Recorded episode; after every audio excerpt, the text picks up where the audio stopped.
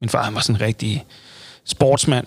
Øh, han havde løbet over 100 maratoner, og også prøvet at løbe et 100 km løb, og sådan, han var over 60.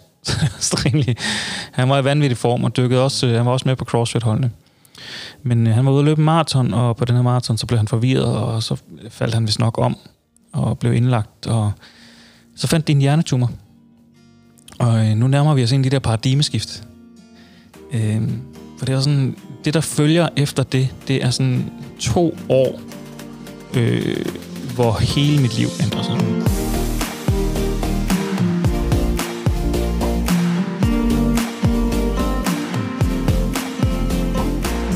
Velkommen til træningsteamen. Træningsteamen er for dig, der vil have mere viden om styrketræning og om kost. En podcast fri for bro science og quick fixes. Vi er dine værter, Nikolaj Bak. Og Niklas Meier uh. på bas. Hvad skete der der? Ja. Jeg er øh, medejer af Styrk. Det er jeg også. Det er du også. Det, er, det er jeg også blevet. Og den rigtig opmærksomme lytter vil have lagt mærke til, at du er ikke Steffen Fisker. Overhovedet ikke. Nej. Øh, jeg har hverken de samme øh, størrelser på knæ, eller øh, det samme lidt øh, rare, behagelige smil. Jeg er lidt mere øh, akavet omkring det. Det er lidt mere sådan akavet, sarkastisk. Øh, ham der meme-fyren der, der både sådan er, ham der den gråhårede tysker, der både er, ikke at du er gråhåret, men han er glad og, jeg har, jeg har og tysk akavet på samme tid. Ja, jeg har tysk efternavn, Nå. så det er sådan lidt derinde. Ja, Meier. Meier. Nå, jamen, øhm, som den øh, kære lytter nu har lagt mærke til, så er du som sagt ikke Steffen Fisker, og det er fordi, vi optager en række episoder med dig som barselsvikar på podcasten. Endelig fik jeg et rigtigt job. Kan du lave klappelyden? Jeg kan godt, du vil gerne...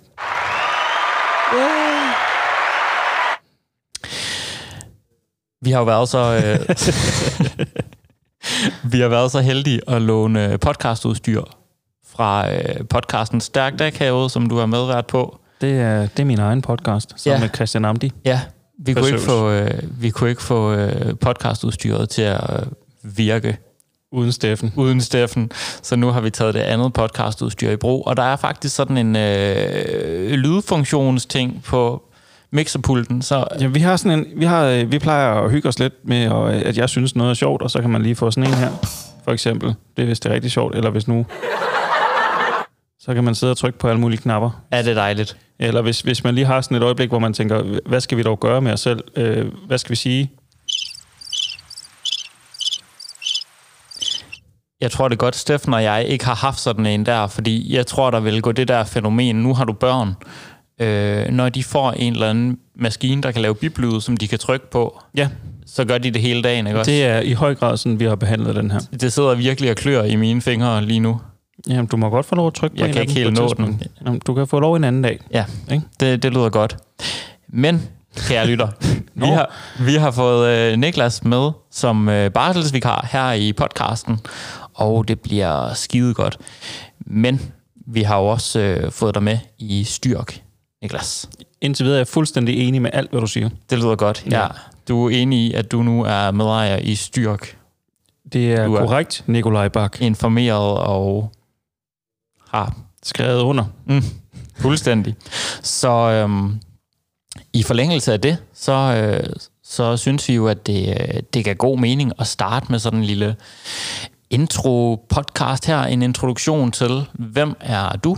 Hvem er den her nye øh, medvært og det her fænomen, vi har, vi har fået med i, øh, i træningsteamen? Så det skal vi snakke lidt om i dag. Det, ja, det synes jeg lyder spændende, ja. fordi det er mig. Ja, klart. Ja, jeg er jo på mange måder utrolig spændende. har utrolig mange gear og give af på den måde. Fuldstændig. Du er gaven, der bliver, der bliver ved med at give. Jeg er stort set en racercykel, faktisk. Mm. Mm. Fuldstændig. Så vælter lidt i vinden. Ja, ja, ja, ja. Jeg skal ikke ud på grus i hvert fald. Nej. Så, så ruller jeg, så Nej, bløder jeg. Men velsmurt, når alt. Ja. Jeg ved ikke særlig meget om cykler. Nej, det kan jeg godt nej, høre. Nej. Men jeg ved tilpas lidt også. Okay. Øhm, jeg har hørt, man er god, hvis man har en god trøje.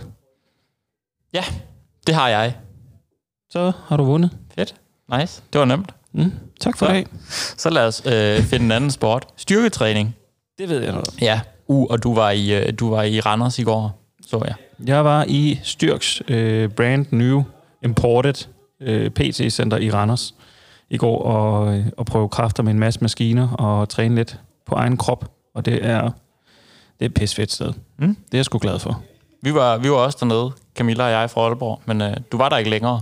Nej, det er fordi, jeg er et morgenmenneske. Ja. Og det er du ikke. Nej. Nej. Og så er der lige sådan en mismatch. Det, vi snakker jo PT kun sammen cirka ved middagstid. sådan, sådan, Lige Overlappet. Ja, Ja. imellem de vågne og sovende timer. Mm.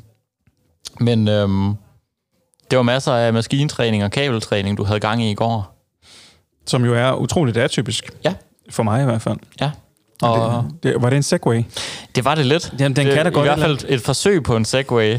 Jeg kan, du, du har det samme som Steffen. Hver gang jeg prøver at lave en segway i podcasten, så siger han, det var en god segway, den der. Ja. Og det fungerer bare helt vildt godt, fordi så bliver segwayen ved med at være god og sådan glidende overgang. Det er jeg ikke sikker på, at jeg er enig i. Lige det sidste, du sagde der. Men lad os, øh, vi kan da godt snakke lidt om det. Mm.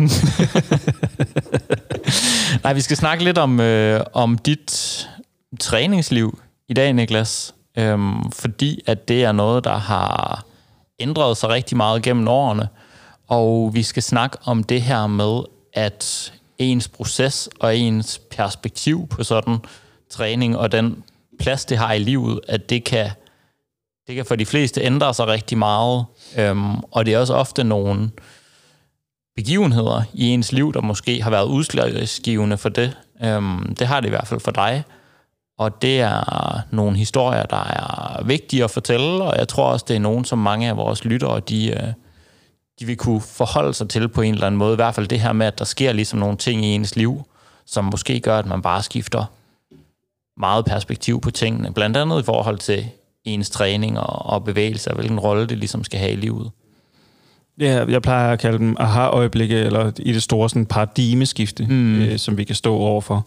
Øh, det, første, jeg havde, øh, jeg tror, jeg har været 15 eller 16 år. Øh, det skal siges, at øh, det, det er sådan lige, jeg starter på gymnasiet deromkring. Øh, men inden da, der har jeg været afsted på efterskole. Og før jeg gik på efterskole, øh, der spillede jeg en øh, masse fodbold og dyrkede en masse sport, og så kom jeg på efterskole, og så begyndte man at drikke en masse øl. Og øh, det tog bestemt ikke fra, da, da jeg kom på gymnasiet. Det var i høj grad en af de ting, jeg synes var virkelig sjovt. Jeg kan bare huske sådan en dag, hvor øh, jeg kommer... Øh, det, det står sådan mærkeligt tydeligt klart for mig. Jeg, står, jeg kommer sådan gående ud fra badeværelset og kigger mig selv i sådan et spejl. Der hang et spejl i gangen lige ude foran badeværelset. badeværelset. Jeg har kun boxershorts på. Jeg kigger på mig selv, og det er bare sådan en, sådan en pæreform. Jeg lige pludselig står og kigger på. Og der blev også taget et billede til en fest, hvor jeg er stang Bacardi. Altså, min, min, mine øjne er helt blanke. Øh, og igen kan jeg se, at det er den her brede hofter og brede mave til en meget, meget tynd overkrop og meget, meget tynd arme, mm. der ligesom går igen. Og jeg tror altid, øh, da, også da jeg var endnu yngre, der på et tidspunkt, der er jeg også jeg er blevet overfaldet og fået tæsk, og jeg havde ligesom en tanke om, at man skulle gøre noget. Jeg fik, jeg fik aldrig gjort det dengang, men det er i gang sat ligesom en tanke om, at hvis, hvis jeg skal kunne forsvare mig selv eller gøre noget, så vil jeg gerne øh, kunne mønstre et korpus, der kan tage noget tæsk, og måske endda Mm. kunne give det. Det er, så, Ja. det, er sådan, det er sådan rimelig basale behov, der egentlig gør, at jeg har sådan et øjeblik der, lige der, hvor jeg kigger mig selv i spejlet, hvor jeg bare tænker, at der skal ske noget. Og det, og, det er jo, og det er jo sådan de der aha-øjeblikke, som jeg tror, vi, når vi er sådan meget procesorienteret i vores arbejde, så skal vi huske, at de fleste processer, vi gerne vil i gang med, de skal jo starte med, at vi rent faktisk indser, at processen mm. er nødvendig. Og det er typisk det, jeg kalder et aha-øjeblik. Der kommer sådan en katalysator på en eller anden Ja, måde. lige præcis. Ja. Sådan en, en klassisk tegnefilm, hvor det er sådan en lyspære, der lige bliver tændt op Ja. over hovedet på, på Tom fra Tom og Jerry. Det der er sådan point of no return på en eller anden måde. Ja, lige præcis. Ja. Og der, øh, der begyndte jeg egentlig at, at styrketræne i sådan en alder af, af 16. Øhm, og det der ligesom er med, så, som så mange andre, øh, så bliver man lidt mere besat af udseende, typisk når vi starter med træning. Øhm, den måde, jeg gjorde det på, det var ikke sådan særlig hensigtsmæssigt. Jeg var meget besat af, at jeg skulle være meget, meget slank lige pludselig. Og havde egentlig hele dage dengang, hvor øh, jeg stort set ikke spiste noget. Jeg kunne godt øh, jeg kunne gå ned, og så var min plan, jeg havde ikke madpakke med. Men så kunne man... Øh, jeg ville have en bolle i løbet af dagen, og så aftensmad. Det var, det var det, jeg indtog på det tidspunkt, samtidig med, at jeg begyndte at træne. Så jeg tabte mig sindssygt meget. Jeg tabte mig Mm. sådan, altså, øh, jeg tror, jeg har lyst til at sige en 20-25 kilo på et halvt år, øh, som er ret meget. Også fordi, at når man ser de billeder nu, med de øjne, jeg har fået i en alder af, af 33 og, og far til to børn, øh, så var jeg på ingen måde kraftig dengang. Jeg synes, mm. jeg, var, jeg var helt igennem forfærdelig fed. Øh, men så går, så går man ligesom i gang med det her projekt, der hedder, nu skal jeg tabe mig, og så har man det her billede, typisk idoliseret af nogle fodboldspillere, eller sådan noget ja, den ja. stil med, så skal jeg have en sixpack. Øh, og så var det det, jeg sigtede efter. Og øh, det værste ved det hele er, at jeg taber mig rigtig meget, og jeg bliver faktisk også, jeg bliver også øh, grebet af at træne, og jeg synes, det er sjovt. Øh, primært fra hofte og op, naturligvis. Øh, men på et tidspunkt, så, øh, så bliver jeg syg. Ikke sådan, altså sådan klassisk forstand syg. Jeg får en infektion af en art, og jeg taber mig helt sindssygt. Og det, der er så fucked up ved den oplevelse, det er, når jeg sådan reflekterer over det nu, så er det, det første øjeblik, jeg sådan er tilfreds med det, jeg ser, det er efter, jeg ikke har spist i øh, halvanden uge, og kigger mig selv i spejlet, og lige der, der var der mavemuskler. Ja. Fordi jeg havde tabt mig så voldmeget på kort tid, og var fuldstændig dehydreret. Og det var simpelthen lige da, jeg tænkte, det skulle da meget lækkert. Det sådan på det tidspunkt. Mens, men du bare havde det allermest af helvede til mens sådan jeg bare. Ja, der var bare feber. Der var fuld spade feber, okay. og jeg kunne ikke indtage noget. Og jeg kigger mig selv i spejlet og siger, fuck, hvor nice. Ja. Som når vi sidder og siger det nu, lyder jo helt igennem af helvede til. Men det var ligesom det, øh, det billede, jeg havde af, at kroppen det skulle være dengang. Det, det er sjovt, fordi den sådan, øh, den sådan idé om den trænede krop, dengang kan jeg, kan jeg ikke meget genkende til. Jeg har jo jeg har haft en lidt lignende historie med sådan at have været overvægtig i mine teenageår, og så øh, tabe mig 12 kilo, øh, hvilket jo ikke er sindssygt meget, men det var igen sådan, man, man, man så også sig selv som meget kraftigere, end man nok egentlig var. Ja. Men så tabte jeg mig 12 kilo over sommerferien, og det var nok til, at jeg kom tilbage sådan efter sommerferien til gymnasiet, og var sådan hugget. Ja.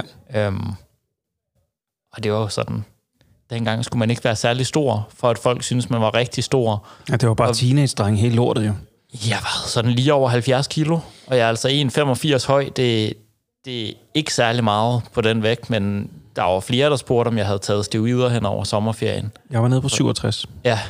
Det er same shit. Og det var den der med, havde du, havde du mavemuskler, så så så man ligesom sig selv som træner, og det var også det andre så. Jeg forestiller mig også, du fik sikkert også en masse anerkendelse for... Ja, ja, ja. får en masse komplimenter for at rundt og være helt igennem øh, forfærdelig indeni. Ja. Jeg tror sådan, hele min rejse der med det, med det selvbillede, jeg fik grundlagt der, har været øh, forfærdeligt. For så går der jo ligesom en, en række år, hvor man prøver at tage på i muskelmasse, imens man ved Gud ikke vil frasige sig sin sexpack igen. Ja. Og det, det tror jeg faktisk, jeg har gang i det shit show der i fem år. Ja, det passer med, så startede jeg med at, at læse idræt. Mm. Deromkring. Inden da fik jeg også job i uh, Fitness World og har været inde forbi Livgarden. Og uh, ja, haft en masse issues omkring uh, skader og skavanker, som så mange andre, som også gjorde, at jeg heller ikke dykkede sport mere, men bare trænede. Og uh, så begynder jeg at læse idræt. Og øhm, cirka samtidig, så begynder der at være noget, der er utrolig populært i Danmark, der hedder CrossFit. Ja, der er godt hørt om det. Ja, du har, det, er sådan, det var sådan en ting, der lige var startet op. Det er sådan styrketræning, men hurtigere. Ja, lige præcis. Styrketræning, men, øh, men mere ineffektivt. Øh, til skal man bruge mere tid på det. og så øh, bliver man forpustet imens. Mm. Det er det, er det yes. CrossFit er. Jeg synes, det var, det var i hvert fald helt igennem fantastisk. Øh, og det startede jeg op på cirka samtidig med, med idrætsstudiet dengang. Og imens jeg arbejdede i Fitness World og begyndte at undervise i uh, cross-training, som det hed i Fitness World. Uh, og der øh, på et tidspunkt der, så kommer der et, øh, et paradigmeskifte mere. Øh, velsmurt på vejen af øh, en underviser på idræt, øh, der hedder Søren Smidegaard. Øh, fantastisk mand, og nok en af de bedste undervisere, jeg nogensinde har haft. Øh, men vi havde en snak omkring det her med at blive stærkere. Fordi at det, det var ikke sådan en ting. Jeg, når jeg dyrkede CrossFit, jeg var, jeg var i sindssyg form øh, dengang, hvilket er, to, altså, det er så sjovt at tænke på, i forhold til, at jeg ikke kan trække vejret op ad en trap nu. Ikke? Sådan udseendesmæssigt, eller konditionsmæssigt? Eller... Konditionsmæssigt, ja. også ja. udseendesmæssigt. Gå, på det her tidspunkt, der er sixpacken fast inventar, øh, og så et meget stort pumpet bryst, der er blevet trænet i alle vinkler, der findes i hele verden. Sådan. Ja. Coach Kasem ain't got shit on my chest, kan jeg godt sige dig. Det, jeg troede ikke, man trænede særlig meget bryst i CrossFit. Men... Jamen, det var jo fordi, at det var først her omkring, hvor jeg sådan rigtig, det var jo som man er. Ikke? Man var jo en, en ung mand, så det var crossfit med bænkpres. Ikke? Fedt. Yes, Fedt. yes, yes. Now you're talking. Lige præcis. Og masser af push-ups. I, ja, ja. Det, var, det var storartet. Men øh, vi havde en snak omkring det her med at blive stærkere og tage på i muskelmasse. Øh, hvor det var, at Søren Smedgaard jo... Øh, for det første kaldte han CrossFit for leverpostejstræning, hvilket jeg synes var, den har holdt ved lige siden for mig. Øh, det var sådan en, det smager jo meget godt, men man får sådan ikke rigtig noget af det gode med, vel? Det var sådan lidt af det hele, men ingenting rigtigt. Og det, det synes jeg var meget sigende i forhold til også, når vi snakker om, at gerne vil være stærkere og gerne vil tage på i muskelmasse. Og så snakkede vi omkring det her med at øh, spise nok. Mm. Hvor han så spurgte ind til, jamen, jeg synes jo, jeg spiste nok på det tidspunkt. Og jeg blev også en lille smule stærkere, og det tog tid. Men, men det var ligesom ikke derhen, hvor jeg gerne vil være. Og så spurgte han nemlig ind til sådan noget helt basalt need, ikke? Så hvis jeg var sådan en på det tidspunkt, fordi jeg var så besat af det her, og ikke vidste nok om træning, at så kunne jeg godt øh, løbe om morgenen og træne om eftermiddagen. Og jeg løb også nogle gange ud på universitetet og hjem igen og trænede. Og så løb en tur om, om aftenen, fordi løbeturen frem og tilbage til universitetet, det var jo ikke træning, det var jo transport. Mm. Nej, hvor har jeg egentlig i god form engang. Vanvittigt.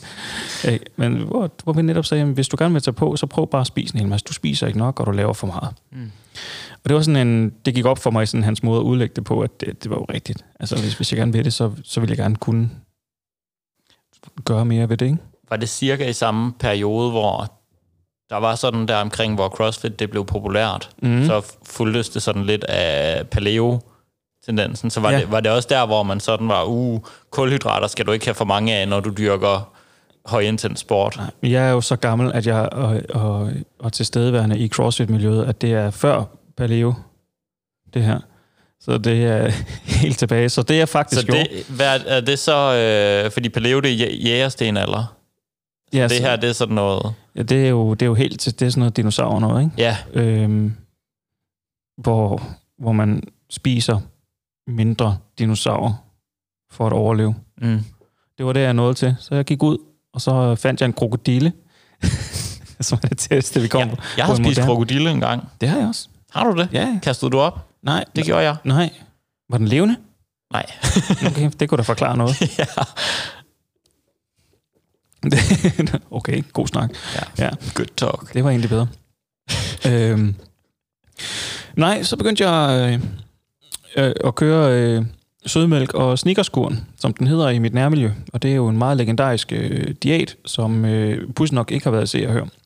Og det var, kom så over, at jeg var pisse træt af at, at tabe i CrossFit, faktisk, skal siges. Øh, fordi at jeg ikke var stærk nok. Skulle jeg gøre et eller andet. Så øh, Snickers og sødmælkkuren, det var øh, basically, at hver gang jeg trænede, øh, som i øvrigt var GVT, jeg kørte den periode. En, German volume training. Lige præcis. Det var 10 gange 10 Yes. i, øh, i nogle basisøvelser, og, der- så var det sådan noget 4 sekunders. Jamen, jeg kørte sådan en Excentrisk fordi der også, var nogle crossfitter, der havde lavet den dengang. Mm. Jeg tror, det var Frederik Egidius, som er en, en ret kendt dansk crossfitter, der havde mm. Lavet sådan et tweak sammen med en anden en, hvor det hed 10 gange 5. Hold nu op, vanvittigt. Og så var der noget vægtløftning og lidt uh, workout indover os. Men konceptet var det samme. Ja. Øhm, men Snickers og, og, og, og mælk, det var øh, ligesom øh, det, jeg spiste i, og indtog, imens jeg trænede. Så hver gang jeg trænede, indtog jeg to til tre hele Snickers og en liter sødmælk, Sådan. som lynhurtigt bliver øh, basically det, jeg skulle indtage på en dag normalvis i løbet af min træning. Og så, øh, og så tog jeg helt vanvittigt på. Jeg tog, Var det også om, var det ud fra sådan en tankegang om, at, at under træning, der kunne næring nærmest kun sætte sig som muskelmasse? ja, ja, Ja, det var Yes. den der sådan insulinsnak, der var dengang med. Lige præcis. Ja. Det går, jeg skulle også have energi i træning, så jeg ikke blev træt. Og der Klart. er sjældent noget, der fungerer så godt som du ved, fede ting. Øh, Snickers. Du var, du var foran med de der Snickers-reklamer der. ja, fuldstændig. Ja.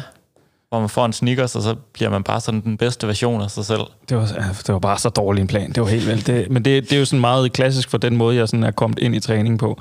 I forhold til, og, og måske i virkeligheden derfor, hvis, hvis man har fulgt med ved mig i hvert fald, ved, at jeg prøver at, at give lidt perspektiv på ting og lidt nuancer. Og det kommer så jo af, at jeg ikke har haft skyggen af det i mit eget liv. Fordi nu skulle jeg jo gå fra den helt ekstreme træningsmængde til, så kører jeg sådan et fuldstændig fastlagt program, og bare indtager et, et kvart ton milliard million kalorier om dagen. Og så tog jeg helt meget på. Og så skete der jo det pussy, at da jeg så deltog i en uh, CrossFit-konkurrence, efter at være blevet øvrigt meget stærkere på meget kort tid, øh, så kunne jeg ikke øh, være med, for jeg kunne ikke trække vejret længere. Det kunne simpelthen ikke, jeg var. Jeg blev så forpustet, og jeg, hver gang der var kropsvægtsøvelser med, så kunne jeg ikke finde ud af det. Og så står man der, i modsat ende af spektret, Ja. og er præcis lige langt, ikke? Og det der jo så er, og det tænker jeg, øh, mange kan ikke genkende til, og det ved du også, Nikolaj, at øh, det der med at skulle tabe sig igen, når først man har taget rigtig meget på, det er svært. Mm. Det er rigtig svært. Så øh, det er nok sidste gang, jeg havde en rigtig sexpack. det var før den der lille ændring. Før sneakerskuren. Ja. Ja. Men til gengæld opdagede jeg jo så også noget andet. Jeg har opdaget, at når jeg spiser meget, så kan jeg træne mere. Mm. Og jeg kan træne bedre. Og det var ikke på samme måde så opslidende. Øhm, og på mange måder, så øh, fik jeg også sådan lidt mere en ironisk distancering til sexpacken.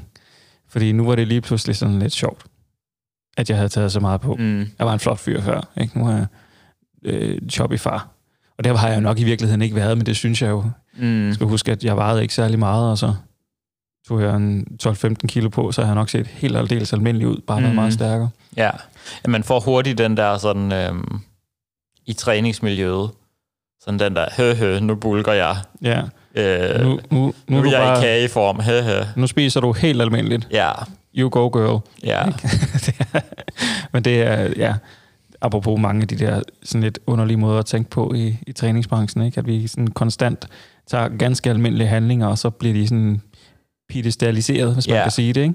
ja, vi skal have det i den der kasse. Ja, det, Nå, men, det er sort-hvid. ja. Det er herover eller ingenting. Så Ja. jeg har spist lidt mere. Nå, så du bulker? Nej, jeg, Ja. jeg har spist lidt mere.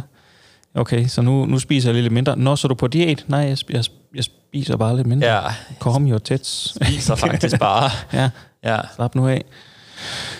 Men det var, altså, det var sjovt, fordi det var cirka samtidig øh, med, at jeg også øh, var i gang med at starte mit eget CrossFit-center op, som åbner omkring, vi starter med øh, at kigge ind i det i 2012 og åbner i starten af 2013, et øh, CrossFit-center i Odense, der hedder Løfteriet, som jeg var med til at starte dengang. Øh, og det er jo det pudsige ved, at cirka samtidig med, at jeg åbner et CrossFit-center, der stopper jeg faktisk selv med at lave CrossFit. Det var sådan en, der kom lige det der igen, det der paradigmeskift, ja. som var øh, til den CrossFit-konkurrence, der gik op for mig. For det første, at øh, det er virkelig svært at, øh, at træne CrossFit, fordi at du gerne vil det hele samtidig. Og der havde jeg lige prøvet at skifte retning og blive stærk, og så lykkedes det ikke lige pludselig at deltage i CrossFit, så gav jeg sådan lidt op på den. Og så når man åbner et CrossFit-center, åbner faktisk hvilket som helst center, så finder man ud af, at det der med at træne selv, det har man ikke så meget tid til, fordi man har travlt med at skulle træne alle andre samtidig med, at man driver et sted. Så det, øh, det er sådan der, jeg er. Samtidig med, at Så du kunne stadig godt lide CrossFit? ja, jeg kan, også, jeg kan stadigvæk godt lide CrossFit nu. Jeg synes bare, det er åndssvagt, øh, måden man planlægger det på. det, skal der, det skal der ikke være nogen tvivl om. Jeg, jeg, kan egentlig, jeg synes, CrossFit er en, et, et fantastisk motionskoncept. Motion og tenderende træningskoncept for rigtig mange mennesker. For, netop fordi de samme årsager øh, til, at, at CrossFit på mange måder er åndssvagt, er også det, der gør det godt. Det er, også, altså, det er også gået fra at være ekstremt og elitært til at være lidt mere gennemtænkt sådan Det, skal, det, hen over årene. Jeg synes, der var en periode. Ikke? Problemet med CrossFit, øh, skal vi virkelig ned i den? Problemet med CrossFit, det er jo, at det er en sport. Og ligesom i alle andre sportsgrene, så bliver der sat nye rekorder år for år. Øh, sådan så kravene til det, det øges. Mm. Så det kan godt være, at, at det er tiltænkt, at det skal være mere mainstream, og at det er tiltænkt at være planlagt bedre, hvilket det også er, men det er ikke tiltænkt at være, at være for den almene, øh, jeg skal starte med at træne person, Mm. på den måde, som det bliver fremstillet ved eliteatleterne mere. Og øh, dengang jeg startede med CrossFit og blev grebet af det, der var det sgu sådan rimelig, altså det var hårdt, og det var nederen, men en standardvægt for mænd dengang på en vægtstang var 40 kilo, 42,5 tror jeg det var. Mm. Standardvægten nu for mænd er 60-70 kilo i sådan en workout, som siger lidt om, hvordan det har rykket sig på de sidste 10 år. Ja.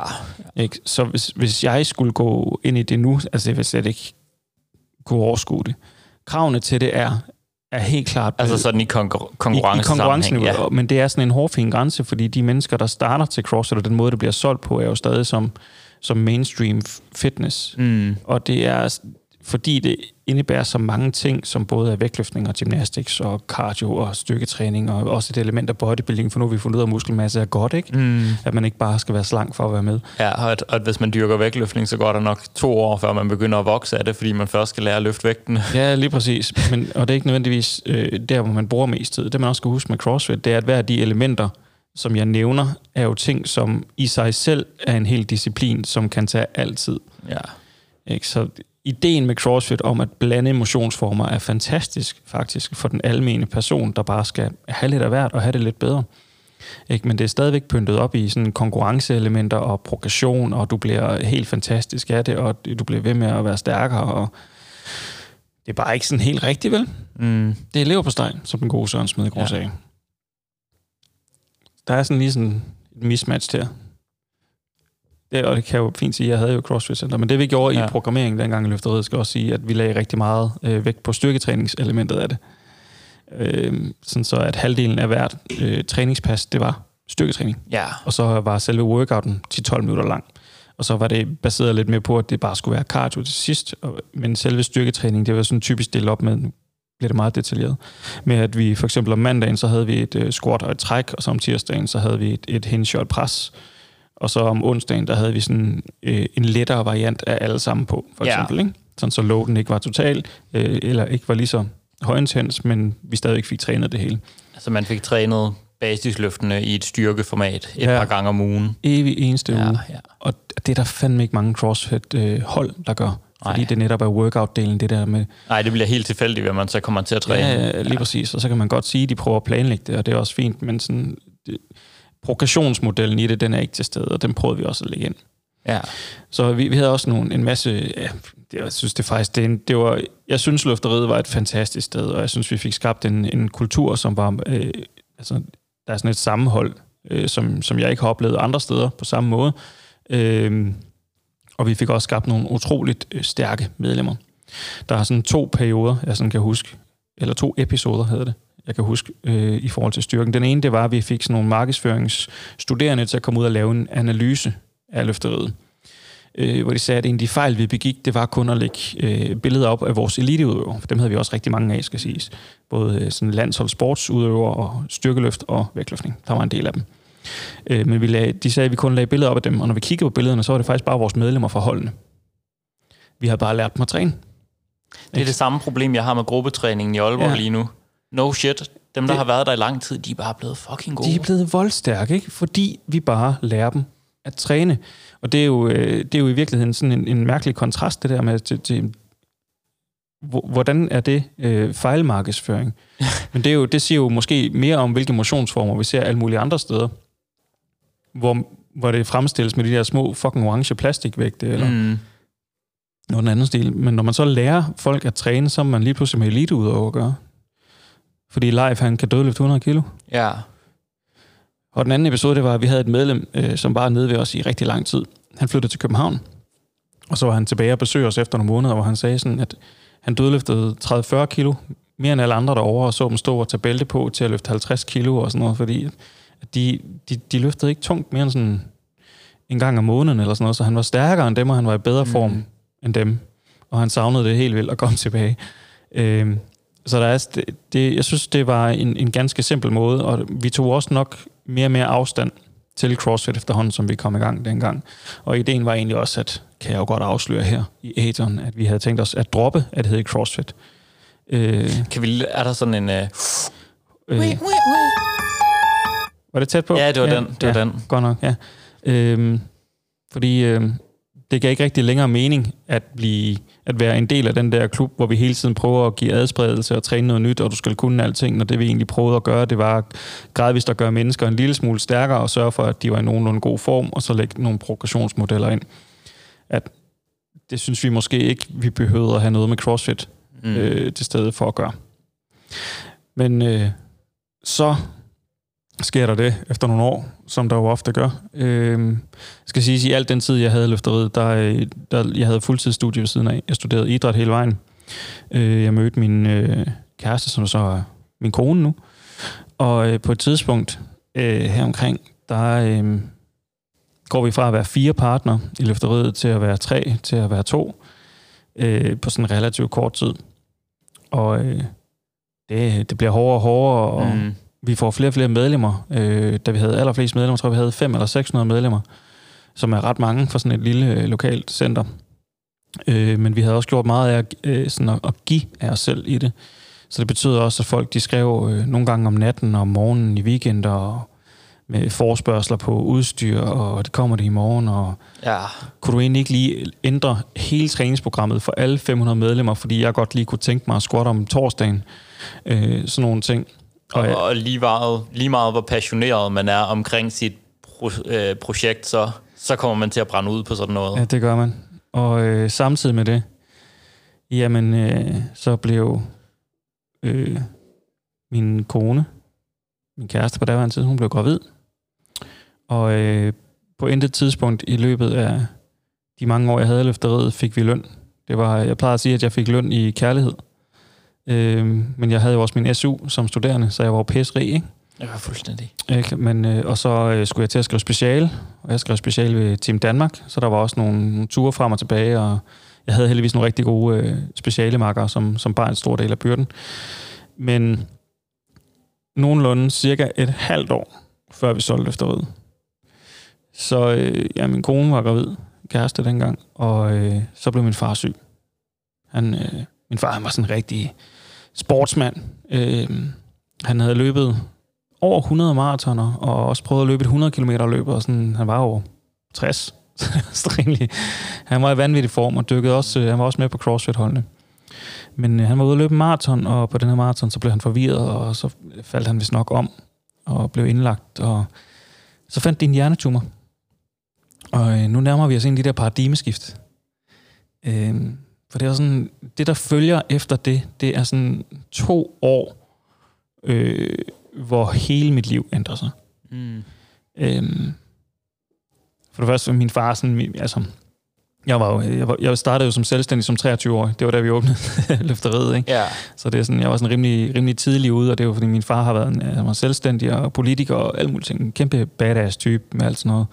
Øh, og det har jeg jo altid set op til. Og vi, og vi havde ligesom sådan et fælles øh, samlingspunkt i det, vi kunne mødes i. Så, så han blev syg, så var sådan en rimelig stort chok. Især fordi øh, min kæreste var gravid, og jeg skulle skrive speciale og ja. havde løfteriet. Så midt under det, så blev vi jo kontaktet af, af CrossFit Copenhagen, som det hed dengang, som gerne ville øh, købe løfteriet.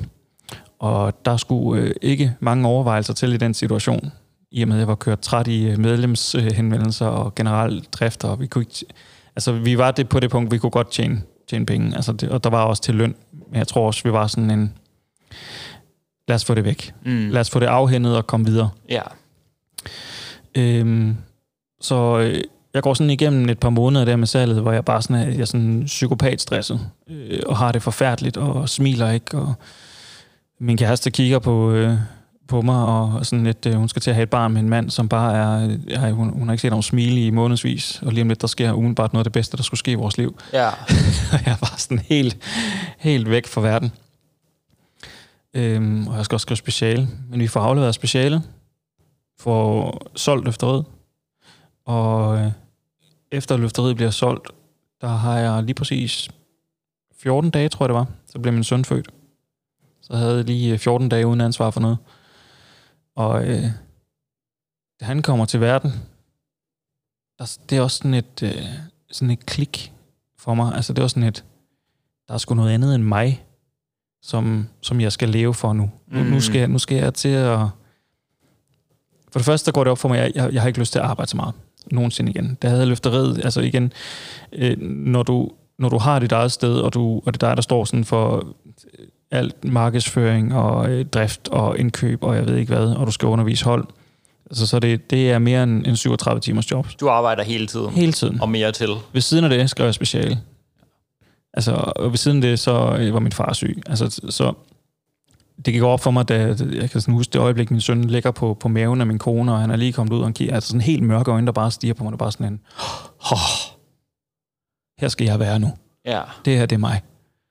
Ikke? Så øh, der går det op for mig, at jeg, jeg har ikke lyst til at arbejde så meget nogensinde igen. Og det er den værdisætning, har jeg sådan set holdt ret godt fast i. Det skal lige hives lidt tilbage en gang imellem. Men det er jo også øh, det ambitiøse niveau mm. i det. Øh, men jeg lander ikke rigtig i det. Jeg starter som personlig træner her i øh, 16. Jeg har altid haft lidt ved siden af løfteriet sådan her og der, men, men i 16, der går jeg ligesom all in på at være, være fuldtidstræner og kommer ret hurtigt op i tid. Øh, ligesom opbygget et navn i branchen allerede kvæg. Jeg havde løfteriet, som var ret kendt i det meste af Danmark i træningsmiljøet, og havde mange mennesker igennem. Så jeg var stort set fuldtids PT inden for to måneder, hvilket er ganske okay. Øh, og vi øh, får et barn, og vi kan leve. Vi tjener ikke mange penge overhovedet. Og øh, min far, han bliver med med syg. Og det fylder, det fylder rigtig meget. Og øh, jeg er med ham til nogle undersøgelser, og vi kører frem og tilbage. Og det, det er så der, hvor fra han faldt om, til han døde, der går to år. Og øh, jeg har den hele den periode, jeg kan ikke sådan rigtig redegøre for, hvad der er sket. Mm. Det er lidt ligesom, når vi snakker om lockdown. Startede i 2020, sluttede i 22. Ingen ved, hvad der er sket imellem. Nej, Det er, det er sådan, jeg har det med de to der er sådan tomrum på en eller Ja, anden sådan måde. en, en, der, der er selvfølgelig sket en masse ting, og mm. Mm. øh, jeg, altså, min kone er også gravid igen. ikke? Så, øh, men det hele er ligesom bare væk. Og øh, han dør. Min gode fader. Og øh, undervejs i det her, så... Øh, jamen, jeg har haft noget depression nok, og jeg har været stressramt sådan lidt on and off. Øh, dage, hvor jeg, jeg har haft sådan nogle dage, især efter han døde, hvor jeg sådan sad og kiggede lige ud i luften. Øh, der var en dag, det kan jeg sådan huske, fordi jeg kommer hjem fra arbejde, og, øh, og øh, min kone er ikke hjemme. Og lige pludselig så er hun hjemme. Og det er fire eller fem timer siden, jeg kom hjem. Mm. Og jeg har bare siddet og kigget. Jeg har ikke lavet noget. Jeg har ikke foretaget mig noget. Der er bare slukket og lukket. Ja. Sådan en... Øh, jeg tror, det er her omkring. Også øh, får et angstanfald, hvor jeg flygter ud af en rema, fordi jeg føler, at alle kigger på mig, og det gør de jo ikke. Og så begynder jeg ligesom at døje med en, en, en hel masse issues der omkring, hvor jeg så endelig får startet til noget psykolog.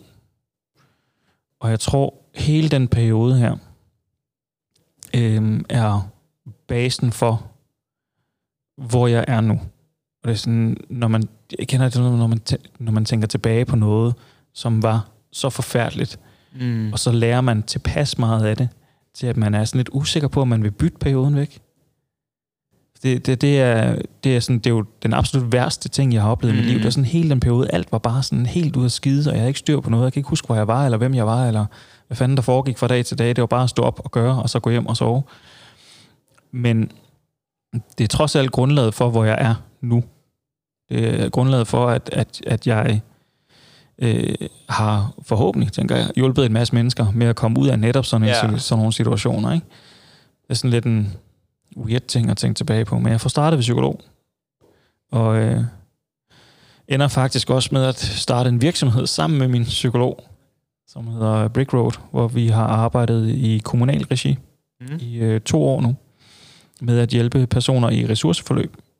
Så det er typisk folk, der har nogle psykiske udfordringer, og nogle gange nogle fysiske udfordringer, og har svært ved at komme tilbage til arbejdsmarkedet, fordi de kan føle sig stresset, presset, ængstelige. Og så har vi hjulpet dem med stille og roligt at, at finde fodfæste igen. Øh, hvilket har været utrolig givende, og som jeg kun tror, jeg har kunnet, fordi at jeg har haft den baggrund i det, som jeg har. Øhm, men selve psykologhjælpen fik mig også ligesom til at kunne magte lidt mere. Øhm, til måske også at indse, at jeg ikke, bare fordi min far kunne bære hele verden på sine skuldre, behøver at bære hele verden selv. Mm. Øh, så jeg ender faktisk også med at uddelegere øh, nogle træningsopgaver til andre trænere, som jeg tilknytter virksomheden. Som jo også er lidt segwayen hen til, hvor vi er nu, her i den her konstellation, som vi er i i styrk, hvor jeg ligesom er en del af det. Øhm, men det har været, det har været en, en lang rejse, øh, hvor alt fra træningsformat og kropsbillede og stress og ikke stress og børn og ja, nok især det her paradigmeskift med min fars død, det har, øh, har sparket mig hen til et sted, hvor jeg er lige nu, hvor jeg sådan med fuldstændig sikkerhed i stemmen kan sige, at jeg har aldrig været gladere. Mm. Øhm, og derfor er det jo faktisk også en fornøjelse at få lov at sidde her øh, i den her introduktion af mig til verden og sige, at øh, det, jeg er her for, og øh, måske grunden til, at jeg også valgte at gå med i styrk, det er jo for at øh, hjælpe andre mennesker.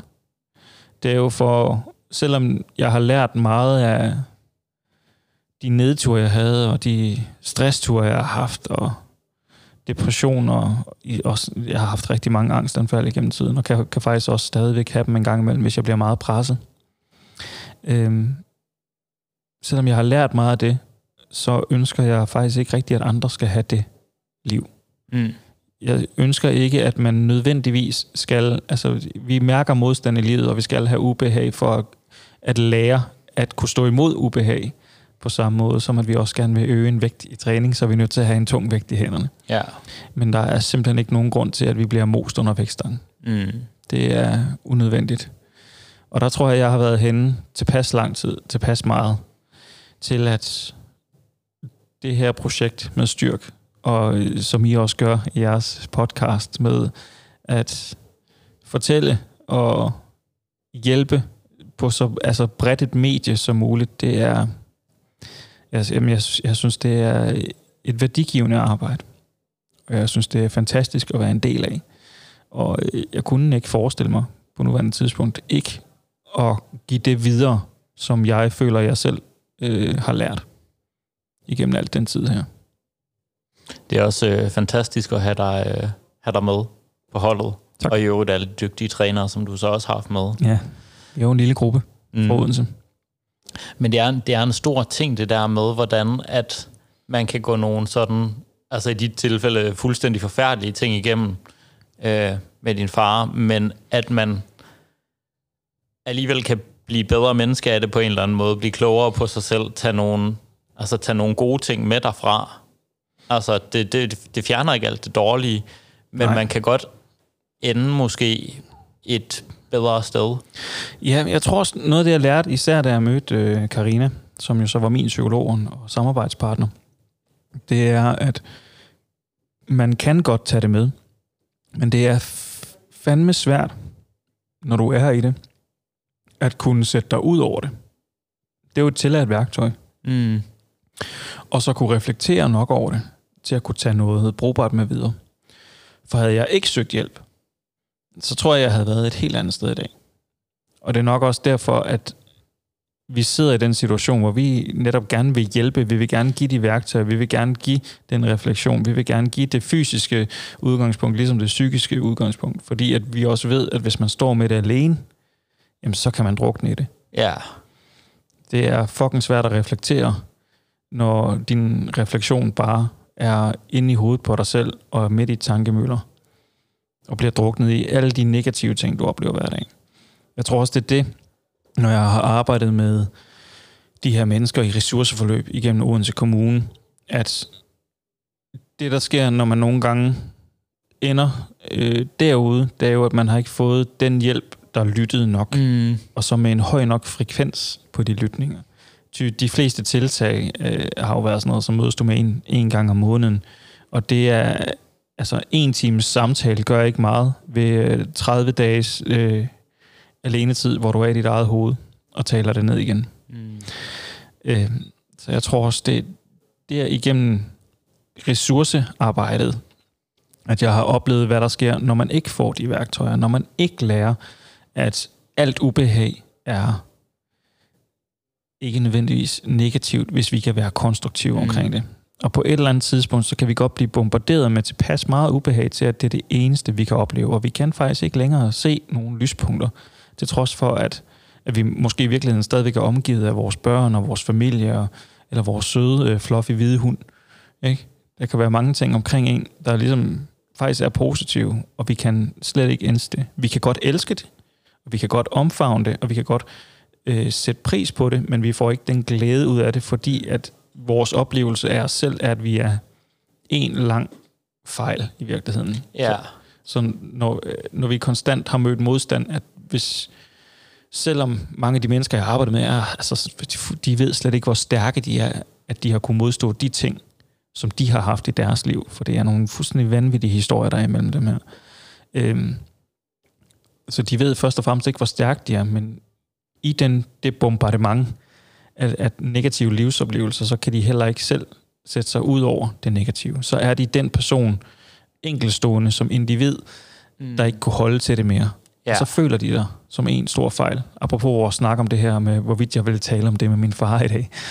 Men det er jo for os at fortælle, at, at man ikke er alene i det, og det er ikke dig, der er en fejl, det er livet, der nogle gange faktisk er fucking shit. Ja.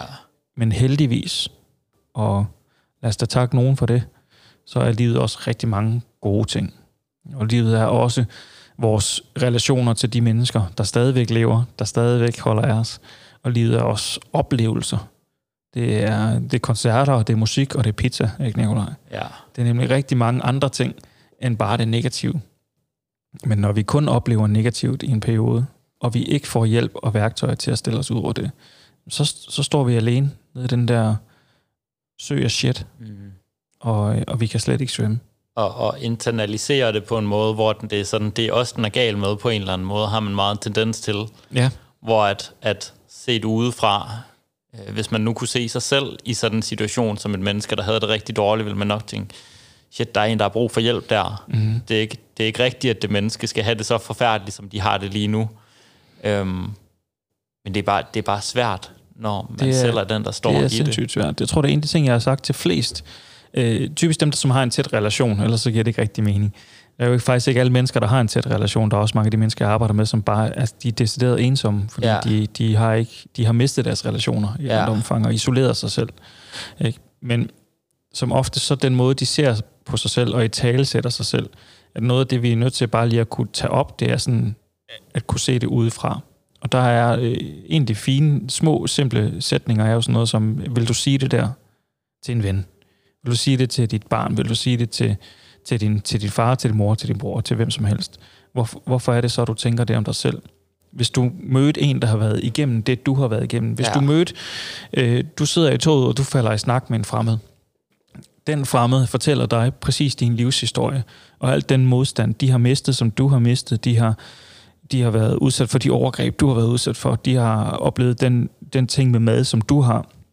Vil du så sige, det er fucking din egen skyld? Det vil du ikke. Det er fuldstændig sindssygt. Ikke? Så hvis vi kan tage den, den oplevelse, det der objektive synspunkt, hvad vil du sige til den person, du mødte i toget, som fortalte dig din livshistorie fra sit perspektiv? Mm.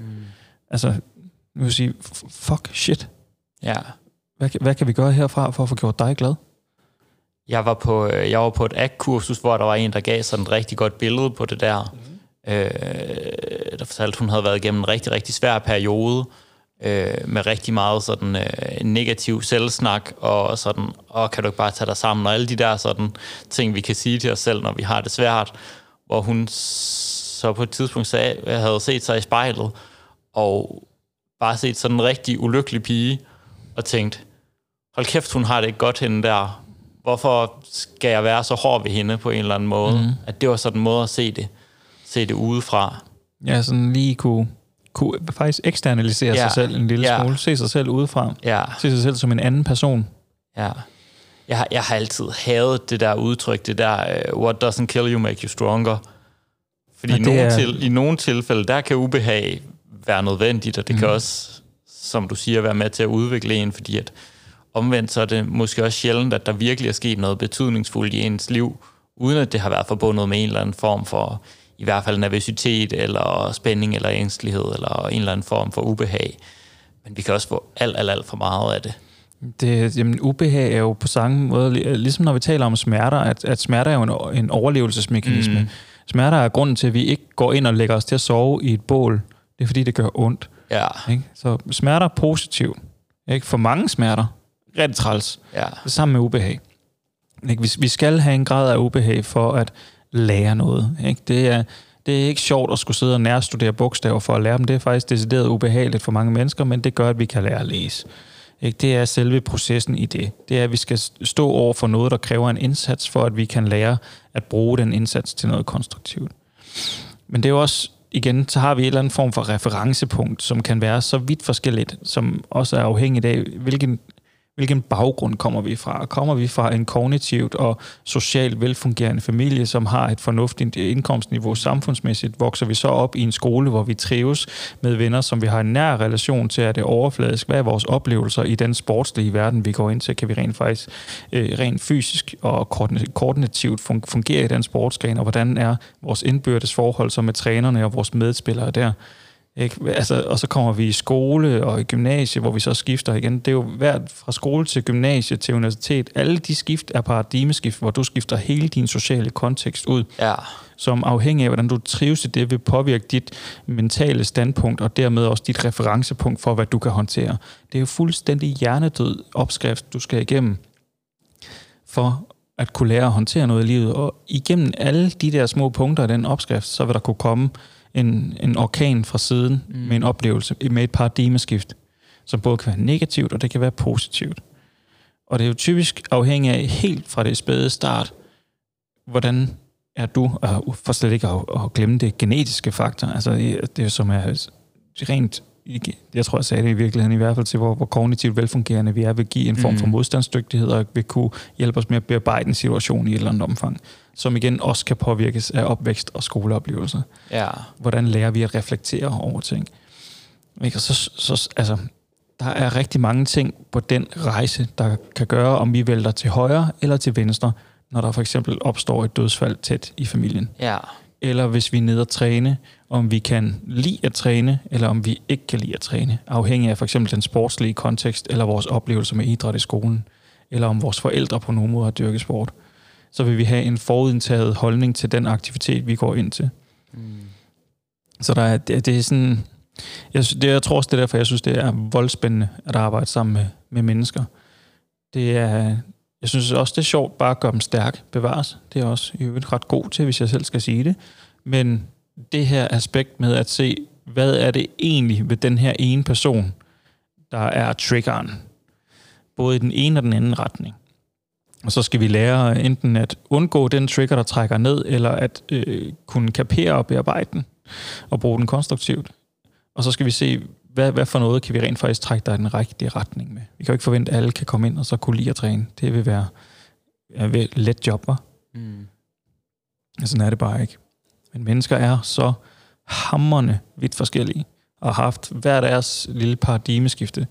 Og det, og det er jo nok det, jeg igennem de her ressourceforløb har lært, at nogle paradigmeskifter, det vælter simpelthen korthuset.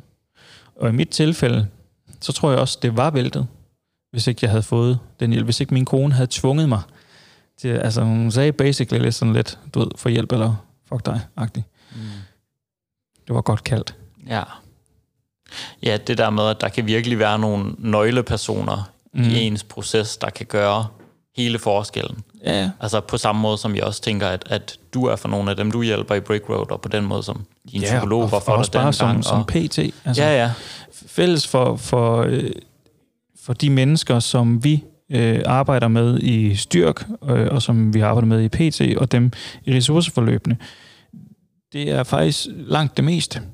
Ja. Det er et spørgsmål om, hvor på den her rejse, hvilket skift i deres liv har væltet korthuset den ene eller anden vej, for ellers så kan udgangspunktet nogle af dem, der er i ressourceforløb, har haft nogle rigtig fine barndomme.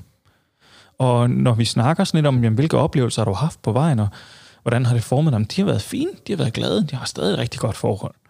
Ikke? Og ligesom når vi møder folk, det er en direktøren fra en eller anden stor virksomhed, de kan have haft en forfærdelig barndom. Mm. Ikke? Med alkoholmisbrug og hvad end der skulle være, men på et eller andet tidspunkt derhen, så er korthuset væltet den rigtige vej. Ja. Hvor vi kan tage nogle af de udfordringer, der måtte være, og så kan vi bruge dem konstruktivt. Ikke? Så kan vi lige pludselig tage den der øh, modstandsdygtighed, vi måske har fået i en barndom med alkoholisme og misbrug, ikke? og så er vi lige pludselig standhaftige på erhvervsmarkedet, fordi at vi er vant til modstand. Vi har taget det der ubehag, og så har vi brugt det til noget konstruktivt. Mm. Mit argument vil nok være, at vi alle sammen er lidt forstyrret alligevel, det er vi nok, ja. Det er med vores helt egen ting, men det er et spørgsmål om, hvor velfungerende vi er, imens vi er forstyrret. Ja. Det synes jeg er en, en meget, meget spændende måde at tænke mennesker på. Og det, jeg hører dig sige, er også, øh, og det er også sådan generelt mit eget take på det, at, at netop at være den der nøgleperson for folk i forhold til et eller andet specifikt i deres proces, om det så er deres træning, eller forhold til maden, eller deres måde at kapere hverdagen på, hvad det nu kan være, at det er jo, det er jo den nøgleperson, vi og vores trænere gerne vil være for vores klienter, Ja, i forhold præcis. til deres sådan specifikke kontekst. Om det så er deres træningsglæde, eller hvad, hvad det nu kan være i livet. Altså, det, er jo, det er jo netop den der relation, Ja, og det, som vi egentlig gør det for. relationen er jo, er jo netop guld værd, ikke? og det, det er jo det, i hvert fald hvad, i min optik, den dygtige træner kan. Mm. Det er at give et perspektiv, og, det kan, og man behøver jo ikke altså, have været helt ude at skide, som jeg har, og gjort sådan nogle livserfaringer for at kunne give et perspektiv. Det er i virkeligheden at være nysgerrig og lyttende, og bare kunne se det fra et andet synspunkt. Det, det vil være rigeligt, fordi vi netop, de fleste af os, når vi har meget i hovedet, kan blive fanget af de ting, der er i hovedet. Så at kunne trække noget ud af hovedet, og bare lige kigge på det udefra, det er jo sådan noget, i hvert fald igennem samtaledelen af, af træning, kan gøre meget. At vi så også samtidig har muligheden for at kunne i den praktiske øh, erfaring med træning, kunne fjerne de tvivl, der måtte være omkring udførsel og, og formål, og rent faktisk kunne give en, en klar linje med, at hvis du gør sådan her, så bliver du rent faktisk stærkere mm. og mere muskuløs, hvis det er det, du vil. Eller hvis du spiser på den her måde og gør de her ting, så kan vi rent faktisk få dig derhen, hvor du, hvor du gerne vil være, og måske er gladere. Det er jo sådan det lavpraktiske. Det er det er der, hvor jeg synes, og grund til, at jeg også synes, det var fedt at gå sammen med Styrk, det er jo det, vi har gjort i Odense.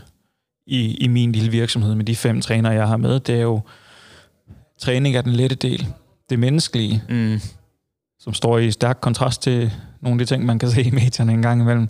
Det er jo det er den del, der, der er det svære, og det, og det er den del, hvor jeg synes, at, at de træner, der er i styrk, øh, har et vist fagligt niveau øh, og menneskeligt niveau, som gør, at, at det vil jeg gerne være, være med til at se, om vi kan brede ud i Danmark. Jeg vil gerne være med til os, når vi laver det her arbejde, og kunne, kunne hjælpe med at, at kunne se nogle af de ting, som vi har snakket om her, og kunne, hvordan ser vi mennesker for den, de er, og hvordan regner vi ud, hvad der kunne være, være godt for dem i samarbejde med dem. Både igennem samtale, men også i sådan de der lavpraktiske observationer, når man sidder i en samtale, og den klient, man har med at gøre, måske nævner noget med en hård weekend, at vi heller ikke på samme måde er bange for at spørge ind til, hvad, hvad er det så med den her weekend, og hvordan er det, der påvirker dig?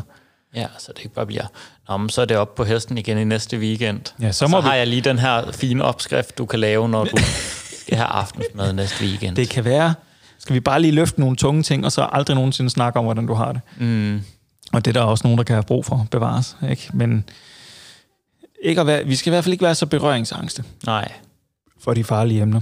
ja. Fordi det føles... Nogle gange kan det godt føles sådan lidt øh, meditativt at få sagt ting højt. Og det kan også nogle gange føles som om, at øh, ligesom da jeg snakker min far, jeg sad herovre og fik sådan en halvvåde øjne, fordi det kan stadigvæk godt ramme mig mm. rigtig, rigtig, rigtig meget, når jeg snakker om det. Øhm, men for hver gang vi gør det, det føles også, som om man bliver en lille smule lettere bagefter. Bare lige at få sagt det. Det kan godt Mm. være, at man kan blive rørt i øjeblikket. Og jeg tænker også, du har oplevet din del klienter, der sidder og bryder grædende sammen foran dig igennem tiden. Mm. Det sker bare. Og det er ikke noget, vi tvinger ud. Men det er en god evne at kunne håndtere det, når det kommer. Ikke hvis, men når det kommer. Mm, Også fordi, at vi som trænere, når vi har med klienter at gøre, så har vi med mennesker at gøre. Og når vi træner, så er det jo ikke der, vi sidder i vores sofa og slapper af og kan, og kan ligesom distancere os selv fra det. Det er der, hvor kroppen rent faktisk bliver presset. mm, Det er der, hvor, hvor det psykiske også godt kan blive presset. Ikke? Og når man mærker den der pres i, i, i kroppen, så er det også... Det er der, følelserne de kommer uden på tøjet. ja. Og det, øh, det vil ikke... Jeg har set en enkelt eller to begynde at græde, mens de squattede os. Fordi det, det var sådan, alle følelser i musklerne bliver bare most Ja, ud i ja. øh, spæde tårer på kinderne Ja. lige pludselig, fordi at man ikke kan være i det. Og så når vi så har den situationsfornemmelse og forståelse af mennesker. Jeg holdt engang et foredrag, øh, hvor for sådan at kunne eksemplificere, hvordan følelser kan påvirke træning, så gav jeg øh, det billede øh, for dem, at nu skal man forestille, at man skal ned og træne. Ikke? Man skal lave øh, kun ting, man synes er fede. Man har fået sovet, og man er frisk, og man har været på arbejde i en kortere dag, Mm. hvor alt bare har spillet, og man skal bare ned, og man skal bare rive jern over, og det er bare fucking fedt, og man glæder sig, Ja. og det er pump the fuck up, og så i øvrigt hjem og have din livret til aftensmad, og ses med gutterne om aftenen, og hold kæft, hvor er det lækkert det hele, ikke? Ikke? Nikolaj sidder og smiler lige nu, Ja. han kan se. jeg kan se det for mig. Ikke? Pizza Ikke? Det er de gode følelser, ikke? Ja, ja, ja. Livet spiller. Hold kæft, hvor Ja. er det fedt. Til kontrasten, ikke? Du skal ned og træne. Ikke? Det har været en lortedag på arbejde. Lige inden du skal ind af- døren, der bliver du ringet op. Din, øh, din mor er blevet indlagt. Det ser ikke godt ud. De kan ikke få fat i øh, dine søskende. De var jo også i bilen, som hun var ude at køre i. Ja, Nikolaj, han smiler ikke så meget lige nu. Nej. Det er den modsatte ende af følelsespektret. Det er den modsatte ende af den oplevelse, vi skal ind og have i træning. Så mellem de her to yderpunkter er, er den der tomme, synkende fornemmelse. Ja, Og glæden ved at skulle ses med gutterne om aftenen og lige, og lige ind og smide jern. Imellem det, der har vi jo et altså nærmest en ratio af følelser, vi kan opleve, når vi skal ind og træne. ja. Hvor vi kan placere os på, at man godt kan have en lidt dårlig dag, der kan påvirke det en lille smule, og man kan godt have en lidt god dag, som gør, at man skal mærke, mærke øh, hjernen bare. Man skal lige trække den lidt ekstra op. Ikke? Og det, det er der, hvor vi som, som trænere skal lære og gelejde os, fordi uanset hvad, så når hvis en klient får det opkald der, lige imens de kigger på dig, så skal du gå håndtere Ja. den situation. Og omvendt, hvis personen kommer ind, så skal vi, vi skal bare være klar til at løbe med. Mm. Fordi det kan godt være, at programmet siger en ting, men hvis dagen den siger noget andet, så er det altså også der, vi skal gribe bolden. Ja. Jeg vil faktisk sige, jeg har faktisk lidt selv fået det opkald Ja. i, uh, i sin tid. Uh, jeg havde en uh, bedste veninde, der døde i en uh, ulykke. I, Ja, og uh, jeg kan huske, kort efter, der tager jeg ned og træne, fordi det er det eneste, jeg kan forholde mig til. Mm. Uh, og jeg står og laver dropsets i squats, og det skal lige siges, på daværende tidspunkt gik jeg ellers med krykker, så det var ikke den bedste beslutning. okay. Og bare hvordan man... Altså, jeg tror stadigvæk lidt nu kan jeg genkalde den der følelse af at stå der under og bare vil... Bare føle den der følelse af sådan magtesløshed og vrede og bare Og sådan man- man- sindssyg, intens... Øh, ja, en, en følelse af, distancering til sine egne følelser, og så stadig ja, og samtidig, at det bare kører så meget. Hold kæft, hvor er det her bare lort. Det føles forfærdeligt. Ja, Så du havde sådan en, en, en trykken i brystet, imens der var en trykken på nakken der. noget, noget af den stil. Um, og, og det er jo det der, det er jo det der rum, der kan være i træningen. Altså som du siger, det kan både være sådan noget, som kan lukke ned for folks følelser på en eller anden måde, men det er også virkelig et sted, hvor det der fysiske, fysiske pres, det kan mærkes. Ja, og, og for nogen, der kan, vi, der kan de bruge altså, øh, presset, i hvert fald midlertidigt, som sådan en, det er sådan en, en snak om, skal vi, skal vi flygte fra følelser igennem træning? Nej, ikke nødvendigvis. Kan det være godt at gøre en gang imellem, for bare at komme ud med det et eller andet sted? Måske. Altså jeg tror, i For mit, nogen. i mit tilfælde var alternativet nok at have smadret min lejlighed, eller sådan noget i den Ja. situation jo. Ja, præcis. Ja. Det er jo at finde en eller anden form for, for output af det, og det for langt de fleste tror det vil være en rigtig god idé at have en professionel at snakke med i det tilfælde, men det er bare, det er bare ikke alle, der har det, vel? Øh, og så må vi jo kapere, som vi nu engang kan kapere. Mm. Og øh, hvis, hvis det har virket i den situation, at de følelser for dig er kommet ud igennem kroppen på en eller anden måde, som du havde brug for der, så er det vel for guds skyld mere konstruktivt, end at stå og råbe af nogen, eller slå hånden mm. i en Mm. væg. Ja. Og men det er, apropos den her måde med, hvordan vi... Altså, for mig, den periode, hvor jeg har trænet mindst, var i ugerne efter min far døde. Der var bare... Der kunne jeg ingenting.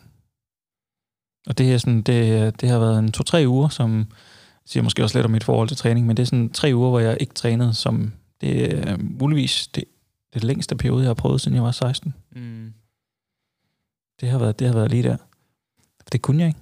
Jeg, jeg, kunne, jeg kunne ikke. Jeg kan, jeg kan sådan huske, at jeg kom ned efter en uges tid, og var sådan, tog en vægtstang på ryggen, og bare sådan, nej, jeg kan ikke. Jeg kan, det, det, jeg kan, kan ikke uh, give mig selv op til det. Nej. Der var, øh, men det er, der, det er jo der sådan, er man frustreret eller harm over, hvor uretfærdigt det er. Ikke? Er det, hvilken type følelse er det, vi, vi, vi bærer rundt på? Er det sørgmodighed? Er det ensomhed? Hvad er det? Det vil også påvirke vores, vores tilgang. Jeg kunne forestille mig, at du har været vred over, hvor uretfærdigt det var. Ja, fuldstændig. Ja. Og det er sjovt, du siger det, fordi jeg har været sådan helt omvendt. Jeg tror, de perioder, hvor jeg har sådan trænet allermest, og måske også sådan, jeg ved ikke, om jeg har haft de bedste træninger, fordi jeg trænede også for meget der, men, men det har været sådan i, det har været i perioder, hvor at, at, at jeg har haft det sådan dårligst. Det har været der, jeg har trænet allermest og allerhårdest. Mm. Jeg kan huske, en af mine bekendte kom over og sagde på et tidspunkt til mig, hvordan holder du dig så motiveret der? Altså, hvordan, hvordan kan du presse dig selv så meget, som du gør lige nu? Sådan, han synes bare, det var sådan rigtig, fuck, det var, fuck, fedt, du, du var har motiveret. Du har det så nede nu, at du, ikke, at du bare skal mose det ud igennem hjernen.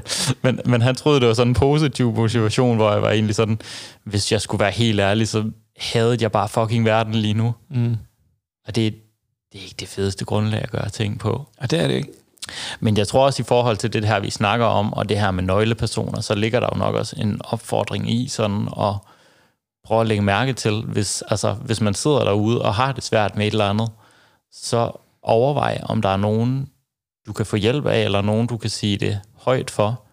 Og på samme måde også, hvis der er nogen omkring dig, du måske tænker, har de det svært, kunne du så være den nøgleperson for dem, som de rent faktisk lige kunne sige det for, øh, få det ud i det der fælles rum. Du behøver ikke være psykolog for, for at spørge folk om, om, hvordan de har det, og lytte til, hvordan, hvordan de så svarer. Du skal bare være et menneske, der er villig ja. til at lytte. Ja. Altså, så simpelt er det. Og jeg tror også, for den gang, hvor jeg tog beslutningen om at søge hjælp, det var jo øh, basically, fordi jeg fik besked på det. Jeg, kunne, jeg, altså, jeg følte ikke selv, jeg, jeg skulle hjælp. Jeg skulle tage det hele på min egen skulder. Jeg kunne godt løse hele verdens øh, problemer. Det, det er sådan en personstype ting, tror jeg. Mm. Det, det er sådan, jeg arbejder. Hvis der er et problem, skal vi se, om vi kan løse det. Og det kan jeg godt selv klare i øvrigt. Øhm, men som regel, hvis vi står og tænker, jeg er faktisk ikke glad, så er det jo også en, en nuancering af, er det en psykolog, du har brug for, eller er det din kæreste, eller din far, eller hvem end det kan være, du har brug for. Men til at starte med, så er det bare en person, man måske bare lige skal snakke med det om. Og det kan også det kan være noget så, så lavpraktisk som, i dag er jeg irriteret. Det føles faktisk stadigvæk. Bare fordi dagen har haft en irritationsmoment, mm. der er en på arbejde, der har været træls. Det der med bare at få sagt den del højt, gør rigtig meget. Og så er der selvfølgelig helt ude i yderpunkterne, men langt de fleste tilfælde, så synes jeg, at mennesker burde være meget bedre til at snakke sammen og til at øh, lytte. Og ikke nødvendigvis prøve at løse, men, men prøve at lytte. Mm. Og så også at spørge om hjælp. Jeg tror, hvis, hvis vi kunne mødes på de to øh, ender af vægtskalaen, ikke? du skal være, du bør øve dig i at sige højt og spørge om hjælp, og du bør øve dig i at lytte, før du løser. Så, ja. så tror jeg, vi er ret langt. Og det vil jo også være et, et rigtig godt råd til folk, der arbejder sådan professionelt med folk oh, derude, øh, både coaches og trænere, rent faktisk at, øh, at lytte til, til dem, man arbejder med, frem for bare at tro, at man har alle, alle svarene på forhånd. Det har vi typisk ikke. Men, øh, men det synes jeg, det var en, øh, en, en rigtig, rigtig god opfordring, Niklas. Og øh, måske en rigtig fin note at slutte podcasten her på. Det tænker jeg. Og så en god øh, afslutning på, hvor er, du, hvor er du egentlig henne lige nu, og hvad er det, der, der er vigtigt for dig, og hvordan har dit perspektiv på træning og nok også at arbejde med mennesker, det sådan har, har ændret sig ret meget? Det må man sige. Jeg tænker også, at vi, vi kom langt omkring. Og øh, altså, som jeg sagde, det, der, er også, der er jo sket meget mere, men jeg, men jeg tror, pointen er, at der, der bliver ved med at ske ting, og der er mm. sket mange ting. Og at så prøver vi at finde øh, noget læring, og så tage med videre. Ja, livet bliver sandsynligvis ved med at dukke op på, på godt og ondt. Ja. ja. Det tænker jeg. Var det sådan en tak for i dag ting? Ja, det har I, tænker har I sådan en fast, fast afslutning? øhm, hvis du kan sige uh, tak for snakken, Nikolaj. Tak for snakken. Det er dig. og tak fordi I lyttede med. Det var så afslutningen på denne episode. Hvis du gerne vil læse mere om træningsteamen og det enkelte afsnit, så kan du klikke ind på træningsteamen.dk. Og hvis du har spørgsmål til den enkelte episode, eller har forslag til emner, vi kan tage op i en fremtidig episode, så har vi en Facebook-gruppe, som du kan tilmelde dig. Facebook-gruppen hedder Træningsteamen, og herinde er der mange dygtige og kompetente mennesker, som sidder klar til at hjælpe dig. Hvis du kunne lide den her episode og gerne vil høre flere episoder, så er måden du bedst hjælper os med det på, er ved at give os en god anmeldelse i din podcast-app. Det tager ikke mange sekunder for dig, men det gør en kæmpe forskel for os og i udbredelsen af træningstimen. Det er jo netop for dig og for jer, at vi laver træningstimen. For vi brænder virkelig for at hjælpe så mange som muligt med deres kost- og træningsvaner. Og hvis du vil læse mere om Styrk og hvad vi ellers foretager os, så kan du klikke ind på styrkmig.dk eller følge os på Instagram under navnet styrk_dk. Nu er der vist ikke andet end at sige tak fordi du lyttede med. Vi høres ved.